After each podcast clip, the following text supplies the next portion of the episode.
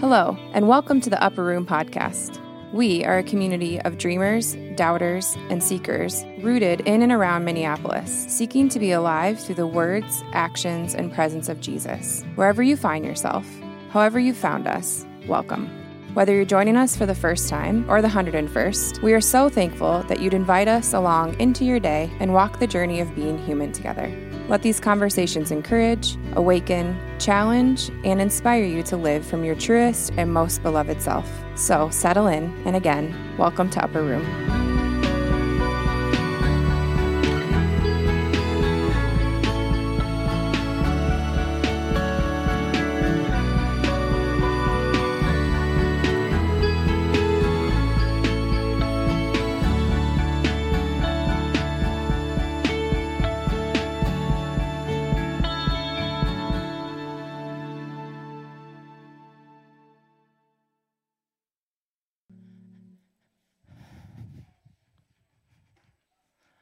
Can hear my deep breathing as I'm getting up here. We can all take a deep breath together. Wasn't that great? I thank you for to each person who was baptized for letting us bear witness to that. It's such a special thing to be able to witness and be a part of. Um, I was baptized in this community, and it's just a really special um, moment to do with our community. So, um, my name is Sarah. For those of you who don't know me, I'm the pa- one of the pastors here, um, and I'm excited to be here with you tonight. And um, you heard me taking deep breaths because this is um, probably one of the last times that I'm going to speak in this capacity with each of you in this room in this form. Um, and that is something very special to me. So um, I appreciate there's been a number of people praying for me this week, and I have needed those prayers and I have felt those prayers. So thank you. Um, first things first, on your table, you are going to notice that there um, are some pieces of paper. So I want you to grab those pieces of paper and a pen. Um, and I also want to make sure that you have a name tag on. So if you are sitting there and you don't have a name tag on, there are some extra name tags on the tables floating around, um, but make sure you have a name tag. And so we are going to engage in a few things during tonight's gathering where you're going to want to know the names of the people at your table and the people you're interacting with. And they are going to want to know your name. And it's always good to ask someone their name and call them by name. And Secondly, I had you grab a piece of paper. Um, my roots here at Upper Room actually started in student ministry, and I grew as a pastor and a person and as a Jesus follower tremendously when walking alongside our students and mentors on Wednesday nights. Um, and so I wanted us to partake in an activity tonight. That was something that we used to do on Wednesday nights, and maybe they still do. Um, but it brings it's something that brings joy, it builds connection, and it helps build a closeness with one another. We actually do this at our staff meetings meetings sometimes and at our lead team meetings. Um, but before we dive into the activity, I have to give credit to Grant Dunbar. Um, I know he's not here, but he might be listening. I know the Dunbars are here. So this is something that he brought to our group years ago, and he would just be so proud to know that its legacy lives on in this capacity to take space on a Sunday night um, up front. And so, um, Grant Dunbar, if you are listening to this, the Dunbars, please pass that along to Grant. Um, so this is something called high low buffalo. And this is how it's going to work. So you're going to take a moment and you're going to think of a high that you would like to share. It can be something simple like mine would be a really good coffee I had today. Um, my daughter, Dagny, is starting to walk more and more, and she's trying to run, which she can't run yet, but she's trying. And she has like a bunch of teeth and they're all like not in yet. So her face, that would be a high, like watching her face try new things. Um, a low, um, our dishwasher broke and they're expensive. And that's a low. And another low might be like, I didn't get sleep last night. You guys get it. A buffalo thing is a random thing, though. And so a random example could be like, Did you know that stop signs used to be yellow? For 30 years, they were yellow. Did anybody know that in this room? Isn't that weird? I know why, but I'm not going to take time to tell you now in the gathering, so find me after and I'll tell you. Um, but you're going to go ahead and list out your high lows and buffaloes on that paper. But this is the thing you can't do it wrong. Nothing is too big or too small. Don't overthink this and just bottom line it. So, right now, take a minute, quickly just jot down the first thing that comes to your mind, no matter how silly, stupid, big, small it is. But take a moment and write those things down.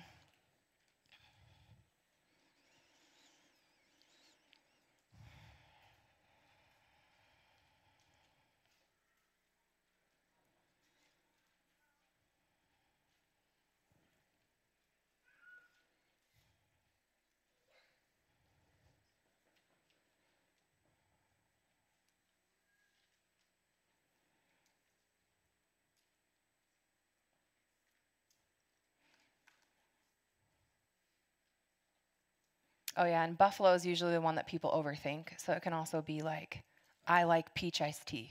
Like it literally can be the most random thing. It doesn't have to be a fun fact either. Don't put pressure on yourself for that. So now I want you just to take a moment with the people around your table. You're just going to go around and share one of those things. And this is going to be like speed speed style. Like you're not going to take too long. You're just going to share one of those things around the table. So go ahead and take time at your table. Um, share one of those things with the people you're sitting with. Go ahead and do that now.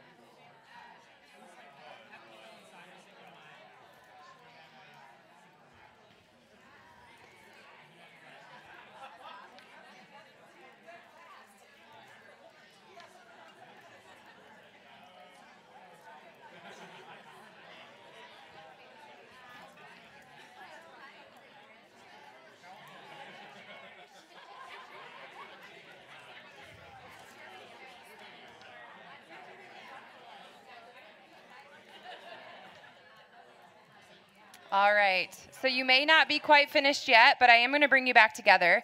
And now, this is the thing I want you to do. Those pieces of paper, I need you to hand them all up to me. So, right now, I'll pass them all up. These are going to remain anonymous. They're not going to be shared in this capacity, this piece of paper. We're not going to say Nate Youngblood said these things or Jared said these things. But I need you to hand them all up. Yeah, and bring them up to Hannah, actually. So, you're going to hand these all to Hannah. And we're going to find out more about those later. You'll find out why I had you hand them up. But for now, we are going to actually dive into the rest of our um, message tonight. So, as we hand those up, thank you for handing them up to Hannah. She's going to take all those with her. Seems like we're still collecting some.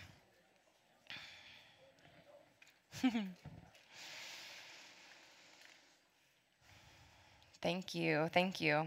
So, tonight we are going to be going to the road, in the belly, and to the table. We're going to be spending time with Luke 24, 13 through 35, which is the story where Jesus appears to some disciples on the road to Emmaus. In the Gospel of Luke, you find Cleopas and a companion on a journey shortly after Jesus' death. The majority of the disciples stayed in Jerusalem, but these two found themselves needing to get out of the city. So let's take a look. Now, that same day, two of them were going to the village called Emmaus, about seven miles from Jerusalem. And they were talking with each other about everything that had happened. As they talked and discussed these things with each other, Jesus, came, Jesus himself came up and walked along with them.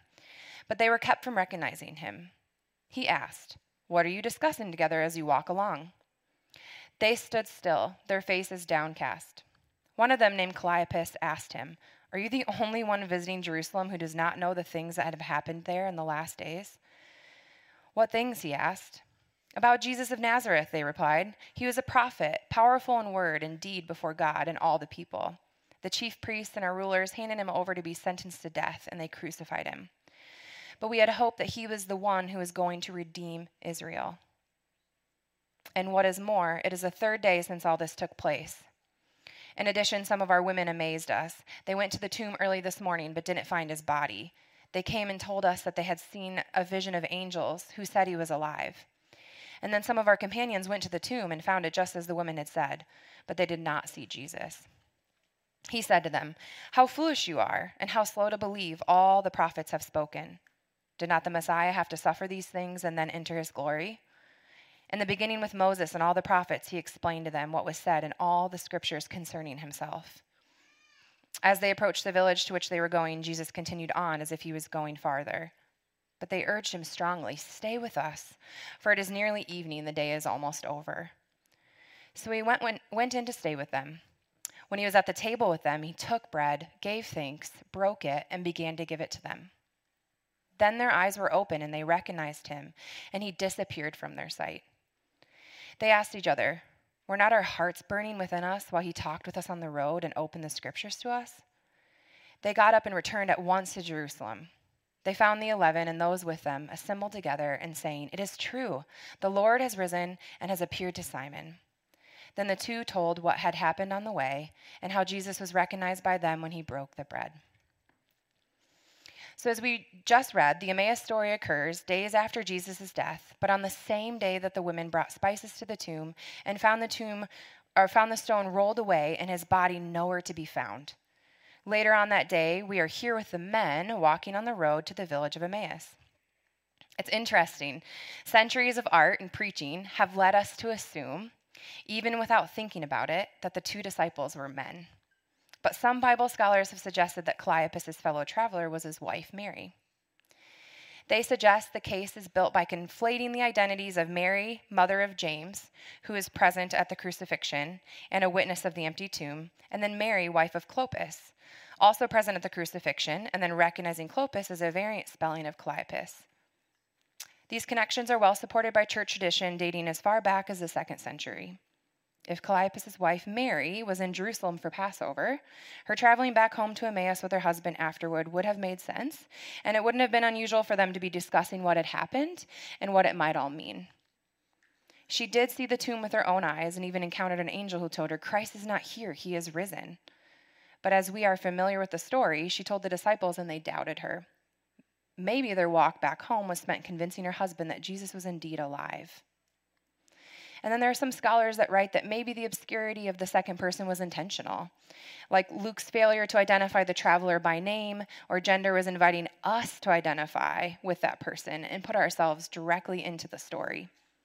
At the end of the day, we don't know, and we're not going to spend much more time trying to figure it out. But I bring it to our attention tonight to make a point that we should be careful with our gender assumptions and always remain curious and open when reading scripture. This is a traditionally male dominated scene, and it often plays out that way in the Bible as well. It's encouraging to highlight and celebrate the legacy of the other Mary, who is the recipient of divine revelation and a preacher of the resurrection. But back to the road. It's fitting that the story happens on a road. There are a lot of traveling, walking, stopping, and journeying in the Gospels. And the idea of the disciples being on a journey again is very fitting with the larger theme of the Gospel of Luke, um, or the journey to Jerusalem. Yet there's an ironic reversal here in the main part of the Gospels. Jesus is on a journey, and the question and invitation we see time and time again from him is to come and see. And we are witness to the people and their decision on whether or not um, they are going to come and see all that Jesus is up to. But here in this story, the disciples are on a journey and they're traveling away or headed in the wrong direction, and Jesus joins them and draws near to them on the road as they are traveling. This essentially is just the interruption they needed to change the direction and perspective. Like Cleopas and Mary, we are also on a road, and Jesus is revealing himself to us. It could have already happened to you, um, or maybe you're still waiting, but you can trust that he's drawing near to each of us in this time. They are discussing the events that had just taken place, and they are very troubled. In this scripture, it says that their face is downcast. They are approached by a man who visibly can see from a distance how sad they are, but they don't know it's Jesus. It says that they were kept from recognizing him. So Jesus comes along and draws near to these disciples and into their conversation and asks what they're talking about, and they explain their version of what happened in the past few days. And there's this overall theme of disappointment. We had hoped that he was going to be the one who was going to redeem Israel. We had hoped for something different. We had hoped it would have looked different. We had hoped it would have felt different. We had hoped we were walking a different road. We had hoped, we had hoped, we had hoped. They are disappointed. They are unfulfilled. They are confused. They are sad. They are questioning what they experienced. They are questioning what they thought was true. They are not sure what to think, believe, or do next.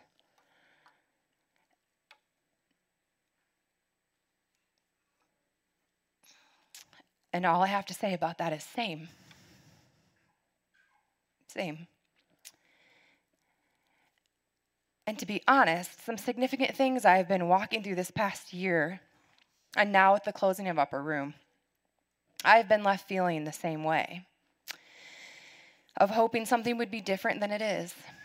And it's been really hard. And I, while I wish I could sit here and speak rally words like a cheerleader, or words that would make us feel all warm and fuzzy, first, that's not like me, if you know me. um, but also, I can't because I'm not even close to being there. But I can share what I have been learning about sitting in the uncomfortable in the grief and in the disappointment, in the in between. Very fitting for the series that we're in. In the liminal space. I don't like this space. I much prefer certainty, control, familiarity, and predictability. But, friends, that's not what a spiritual journey is. Richard Rohr had a meditation that was sent earlier in April that I continue to come back to time and time again. And it's centered around the only sign that Jesus offers. Jesus said, No sign will be given except the sign of Jonah. Matthew 12, 39. Father Richard considers what Jesus meant when he promised the sign of Jonah. Jonah knew what God was doing and how God does it, and how right God is only after emerging from the belly of the whale until he has first endured the journey, the darkness, the spitting up on the right shore, all in spite of his best efforts to avoid these very things. Jonah has no message whatsoever to give. Jonah is indeed a symbol of transformation.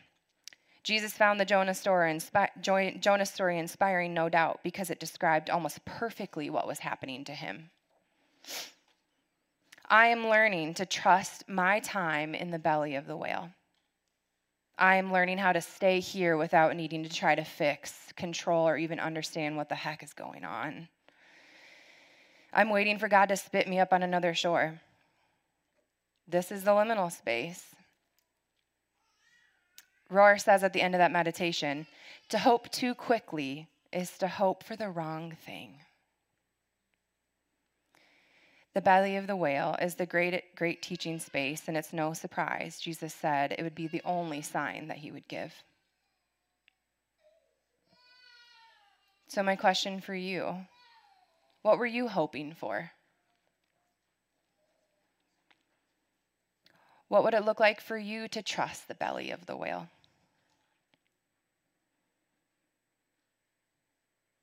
So, after they share their feelings and experience with Jesus, it says that he goes on to rebuke them, which sounds harsh at first. A lot of the things in the Bible, to me personally, can seem harsh. But what I've been taught by growing up here in my faith at Upper Room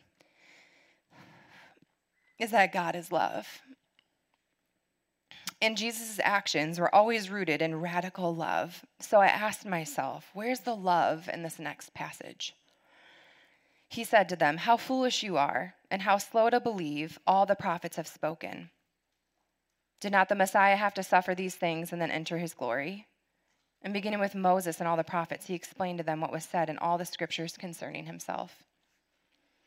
Now, when I'm thick in my grief and sadness, having someone call me foolish and slow doesn't sound very loving.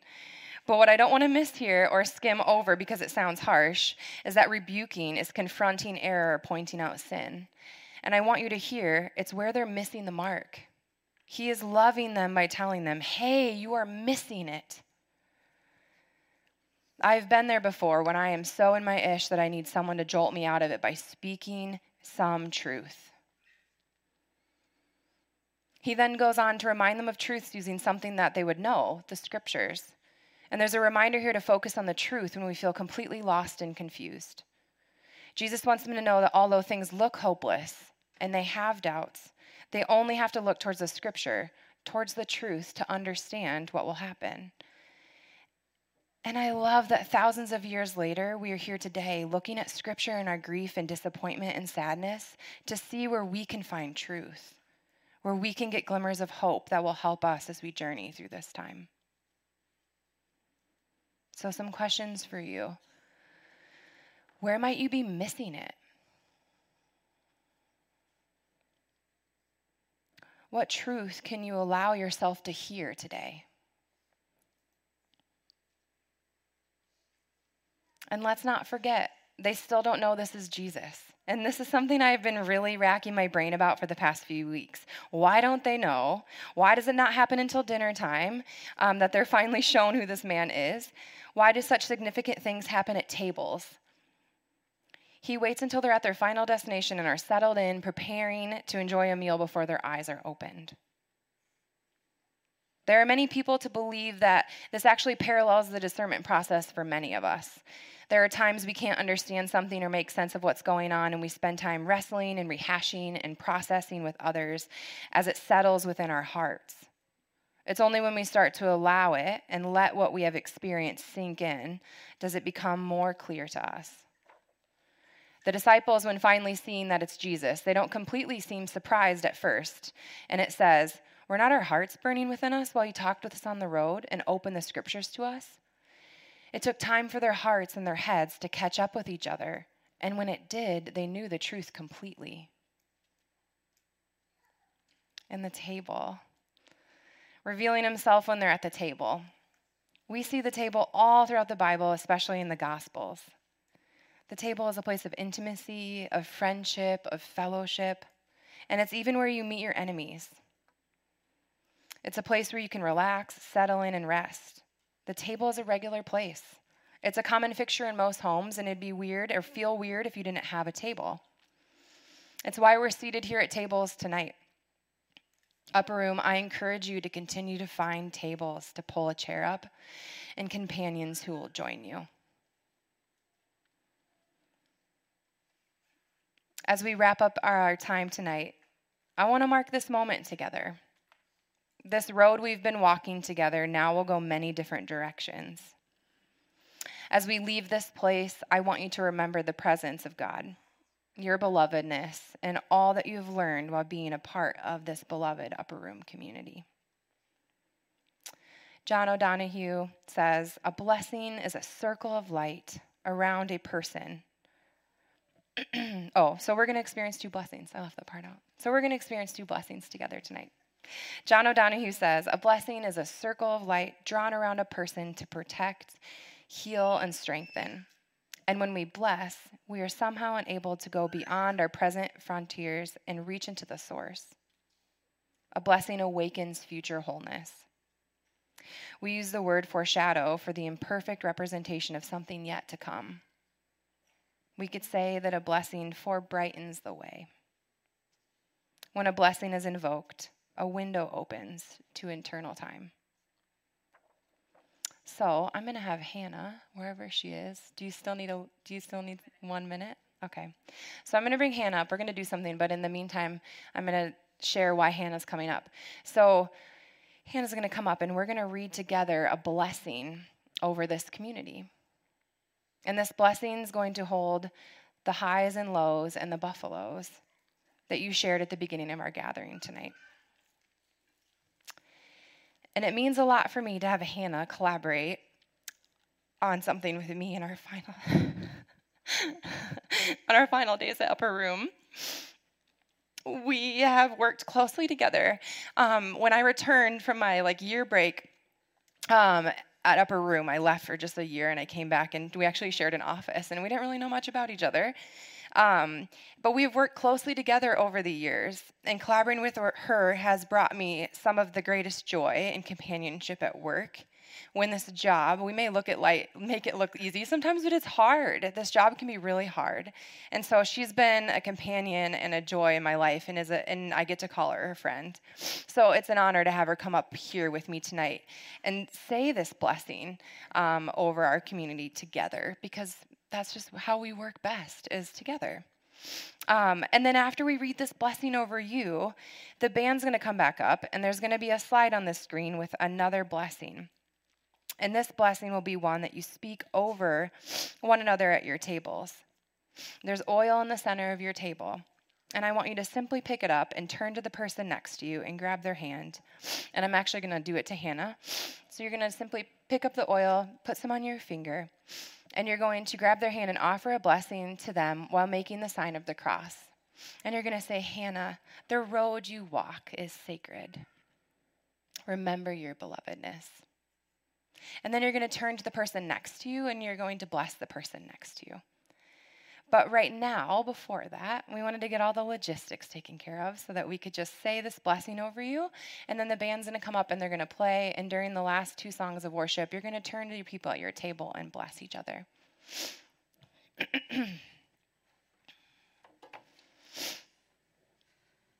Feel free to close your eyes if you'd like. This is a prayer to be spoken over you. Obviously, keep your eyes open if you prefer. Blessed are you who sits in that chair. May you know that you are a beloved child of God.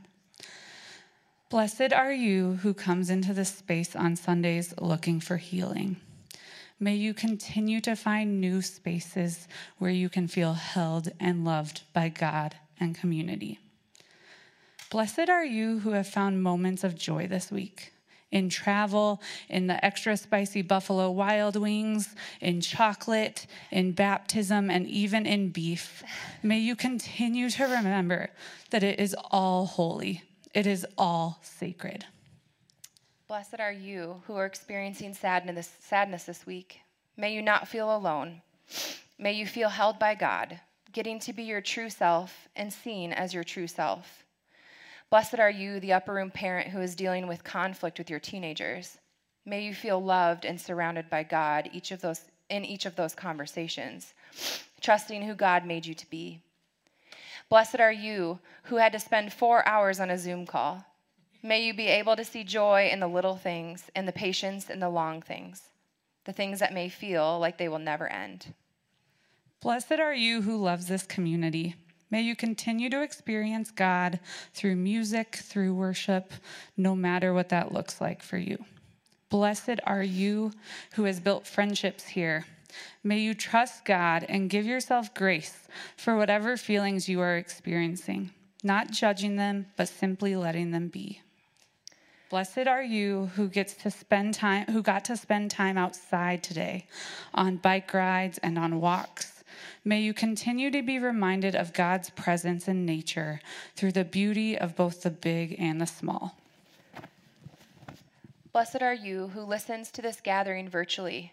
May you feel seen and feel connected and known by this community, even if you can't be seen on the other side of the computer. Blessed are you, the upper room student who is dealing with all the work at school, finals, looking for what's next. May you know that God surrounds you May you find time to slow down. May you not feel overwhelmed. Blessed are you who loves cats, squirrels, guinea pigs, dogs, and all the other animals not listed. May you continue to see God's goodness and humor in those animals and your time spent with them and watching them. Blessed are we who are at are in this room tonight. May we be constantly reminded of our belovedness. Blessed are we, upper roomers, who are here tonight. May we feel fully loved. Blessed are we, upper room community. May we take what we do in here and let it fill the streets out there. Dear God, thank you for these beautiful reminders of blessing. Bless this life. Bless the messy, bless the beautiful, bless the highs, the lows, and even bless the buffaloes. Amen. I'm going to invite the band back up, and we're going to take time, like I said, to bless each other around our tables. You'll see on a slide on the screen behind me um, are the simple instructions and also um, the blessing at the bottom. And I would ask that you bless each person by name. And so if you don't know the person's name and they're not wearing a name tag, just ask them their name. And you're going to say, Emily, Theo, the road you walk is sacred. Remember your belovedness.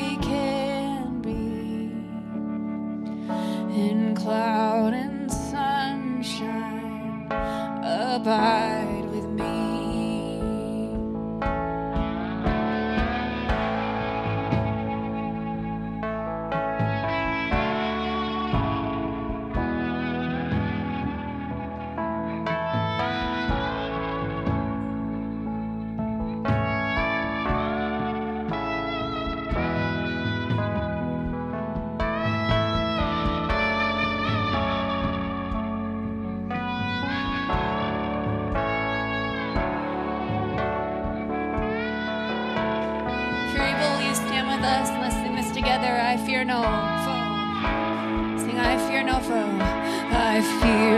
death.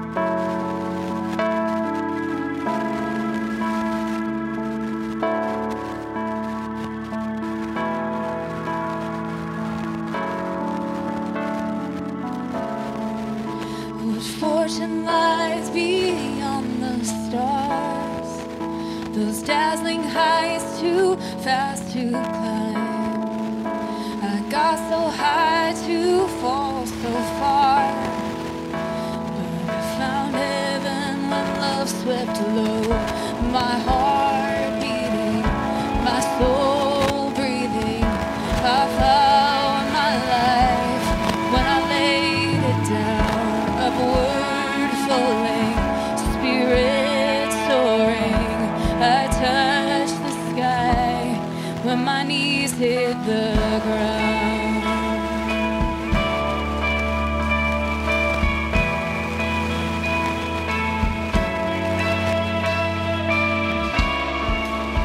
The treasure waits within your scars? This gift of freedom gold can't buy. I bought the world and sold my heart.